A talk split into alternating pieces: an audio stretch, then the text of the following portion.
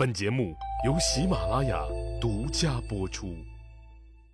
上集咱们说了，在位二十三年的汉文帝刘恒驾崩，太子刘启继承了皇位，他就是汉景帝，大赦了天下，减免了田租，减轻了刑罚，还改组了部分政府成员，把原来自己太子东宫的核心成员都安插在了重要的岗位上。到了汉景帝二年，也就是公元前一五五年四月份，汉景帝刘启的祖母。太皇太后薄老太太驾崩。六月份，丞相申屠嘉吐血而亡。这个老革命还真不是得了啥大病了，是被一个人活活气死的。这个人就是皇帝刘启最信任的人，他的老师，刚被提拔为九卿之一内史的晁错。要说这事儿也不复杂，就是晁错自己给自己家装修，重新开了两个小门。结果被申屠家抓住了小辫子，就要处死晁错。哎哎哎，老李，等会儿，等会儿，有点乱。人家晁错自己家装修开了两个小门那丞相申屠家就要杀了同样是位高权重的晁错？管得着管不着人家装修啊？这不咸吃萝卜淡操心吗？对，您没听错，就是俩小门惹的祸。事情是这个样子的，说晁错是皇帝刘启的老师，那深受刘启的信任和喜爱。刘启一当上皇帝，那就忙不迭的把晁错封为了九卿之一的内史。内史是个啥子官啊？重不重要啊？您也就别问重不重要了。老李就告诉您一句话：晁错这个内史监掌全国财经事务和监管京城地区的事务。您觉得既管钱还管人的官儿，那算不算大官啊？那重不重要啊？晁错这个人也不避嫌，经常一个人就去领导汉景帝家了，和汉景帝刘启讨论国家大事刘启对他是言听计从，很多法令都是经晁错的手修改以后才订立的。这时候的晁错，那俨然成了汉景帝刘启的皇宫发言人和执行人了，一时风光无限。这就让百官之首的老革命申屠嘉很不痛快了。不是老子当年在前线浴血奋战，打下了江山，哪有你这个坐江山的小屁娃子？晁错，你这个酸秀才，靠着自己那张巧嘴，在刘皇帝面前叭叭叭的瞎逼嘚嘚，制定什么法令制度也不通过我这个丞相。你这是要上天呢？你这是啊，自己给皇帝提个建议啥的吗？皇上还非要问问晁错的意见。哎，晁错说不行，还真的就不能实施。当然了，申屠家的建议，晁错多半都说不行。丞相申屠家可就恨晁错，恨得要命了。后来朝廷中的许多大事儿都要晁错审定了才能实施，真是日了鬼了。从汉景帝刘启的内心来说，他是不喜欢丞相申屠嘉的。这个当年和爷爷刘邦一起闹革命的老家伙太古板了，一干啥就瞪眼睛。刘启可不像他爹刘恒那么仁义。您想啊，刘启当年和吴王刘濞的儿子下棋，就因为起了点小争执，刘启就能痛下杀手。那活活砸死了吴国的太子，自己的这个堂兄弟。现在他刘启登基当了皇帝，当然认为自己终于可以大展拳脚了。但是老丞相申屠家就是没眼力见，处处不顺着自己，他根本就不适合当丞相。自己早晚找机会换掉这个碍眼的老家伙。申屠嘉想要扳倒晁错。实际上，朝廷里要扳倒晁错的人海了去了。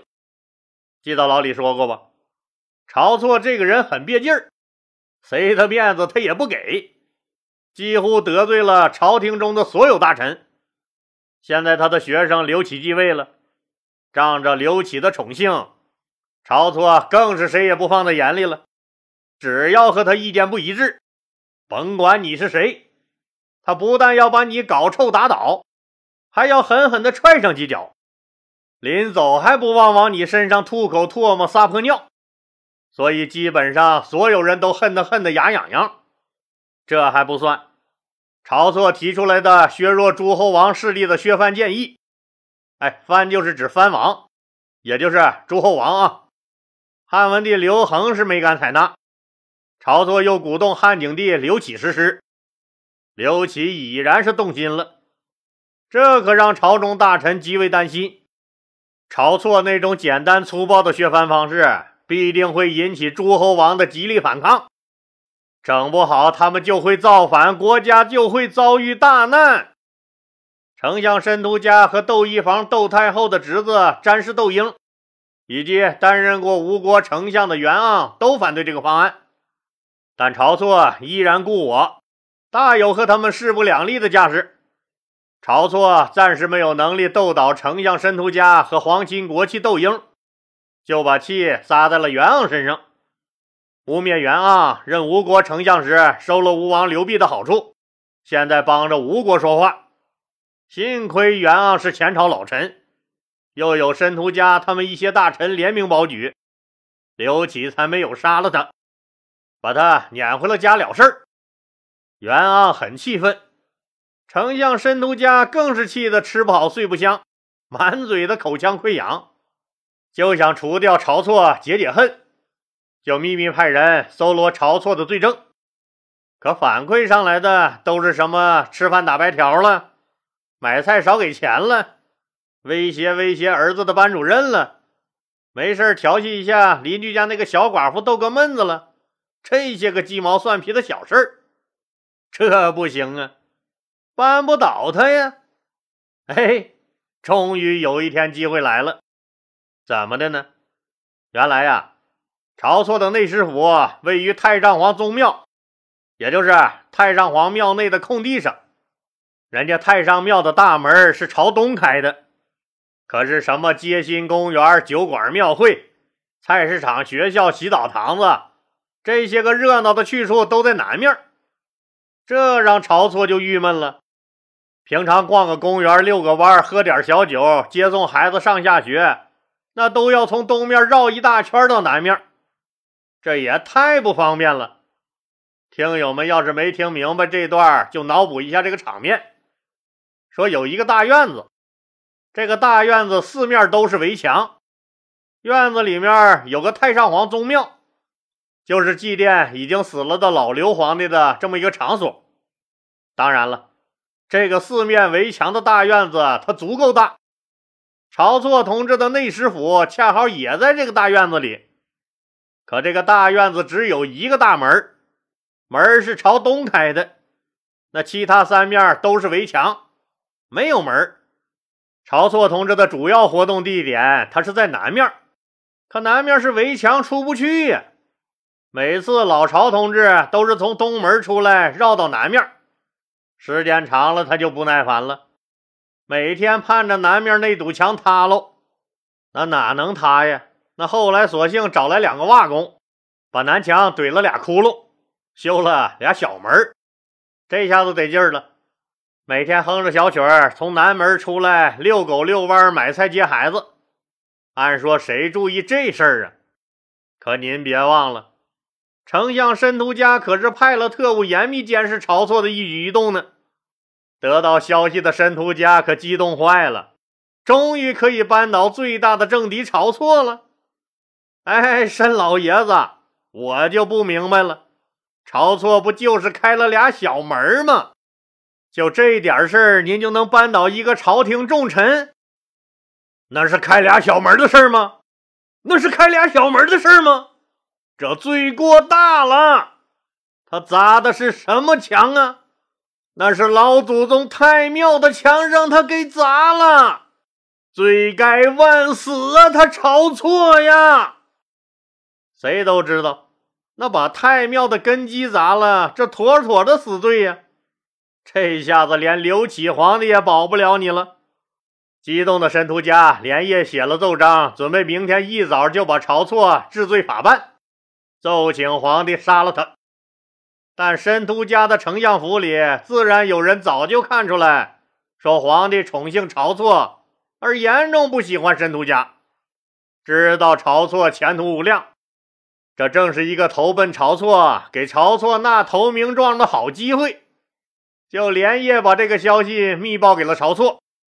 晁错当时也吓坏了，不在沉默中爆发，就会瞬间被人家灭亡，也顾不上打扰皇帝和小妃子们谁睡觉了，连夜跑到宫里拜见皇上。老泪纵横，一把鼻涕一把泪的向汉景帝刘启说明了情况，这就算自首了呗。也说了丞相申屠家一直扬言要弄死他的话，求皇帝救救自己。刘启安慰了他几句，挥挥手让他回去睡觉了。胆战心惊的熬到第二天早朝，丞相申屠家果然奏请皇帝诛杀他。奏折递上来以后。刘皇帝扫了一眼，说：“老丞相，这事儿啊，我知道。晁错同志每天很忙，出门办点事儿还得从东门绕那么大一个圈子。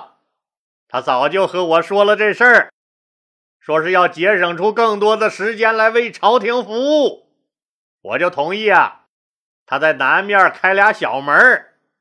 再说了。”那堵墙就是最外面的一个围墙，和太庙的墙隔着十万八千里路云和月呢，不打紧，不打紧。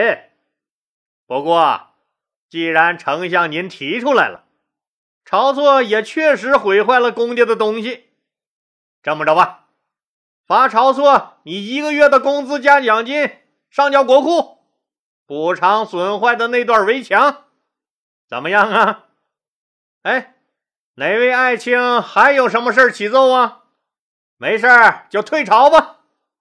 说完，刘启皇帝站起来走了，把个老革命申屠家气得干嘎巴嘴说不出话来，一个人在风中凌乱了半个时辰。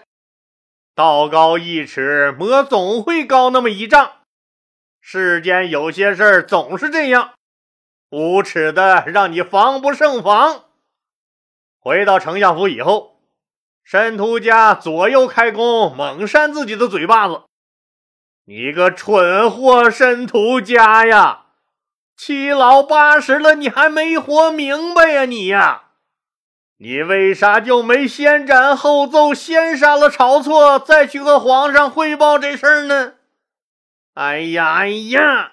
你个蠢货呀！可是申屠家知道，再想扳倒晁错可是不那么容易了。又气又急的老丞相申屠家一口老血喷出八丈远，直接昏死了过去。又连吐了几天血以后，这个经历了汉高祖刘邦、汉惠帝刘盈、汉高后吕雉、汉文帝刘恒、汉景帝刘启的五朝元老。这个上过战场、打下过江山，对晁错这样一个靠夸夸其谈就平步青云的家伙，那很看不上眼的老同志，没想到居然就这么被活活气死了。死后谥号为节侯，节就是气节的节，节操的那个节，也算是一种安慰和肯定吧。申屠家本身是行武出身，打仗自然是没问题。可让他管理国家，可就差了那么一点意思。相对于陈平、周勃这些人，那申屠家刚毅有余而权谋不足，申爷还太耿直。为了防止汉文帝刘恒玩物丧志，直接提溜过刘恒最宠爱的小情人邓通，就要砍了脑袋。为了不让晁错那个简单粗暴的削藩令实施，硬刚皇帝身边的大网红晁错。结果碰瓷儿不成，身先死，丢了老命不说，还在刘皇帝那里留下了个“这糟老头子坏得很”这么个印象。八月份，汉景帝刘启任命御史大夫开封侯陶青接任丞相大位，又把内史晁错提拔为御史大夫，位列三公。晁错的地位愈加显贵了。申屠家虽然死了。但有一个人却默默地把仇恨埋在了心里，这个人就是晁错的死对头袁盎。咱们公平地说，晁错和袁盎两个人都是忠臣，对大汉王朝都充满着感情。表面上看，他俩是私人恩怨，根本原因实际是政见不合，实际心里想的都是为了大汉朝的好。这一次申屠家被气死以后，更坚定了袁盎杀掉晁错的念头。不过，袁盎现在也只是想一想罢了。他早就靠边站，成了普通老百姓了。人家晁错不找他的麻烦，就烧高香去吧。可命运这种事儿，谁能说得准呢？这年秋天，汉朝和匈奴终于又握手言和，开始了新一轮的和亲蜜月期。既然北面暂时安抚住了，做了御史大夫的晁错就加紧实施他的削藩计划。晁错向刘启陈述了底下诸侯王已经越做越大，马上中央就控制不住他们了，所以必须先下手为强，强调了那强制削藩的重要性和紧迫性，并上了一封著名的削藩策，请求削减诸侯王们的封地，把他们控制的一部分郡县收归中央，从而削弱诸侯王势力，加强中央集权。刘启皇帝就召朝廷重臣、列侯和宗室人员集中讨论削藩的可行性。大臣们一看，那晁错呲着个板牙，逮谁咬谁的疯狗架势。一想人家后面那有皇帝亲自给站台，想想老丞相申屠家坟头的草都好几丈高了，自己还是悄悄的吧，别让那不痛快了，就都赶紧低下头，用手紧紧的捂住嘴。那唯恐发出一丁点的动静，可依然有不怕死的。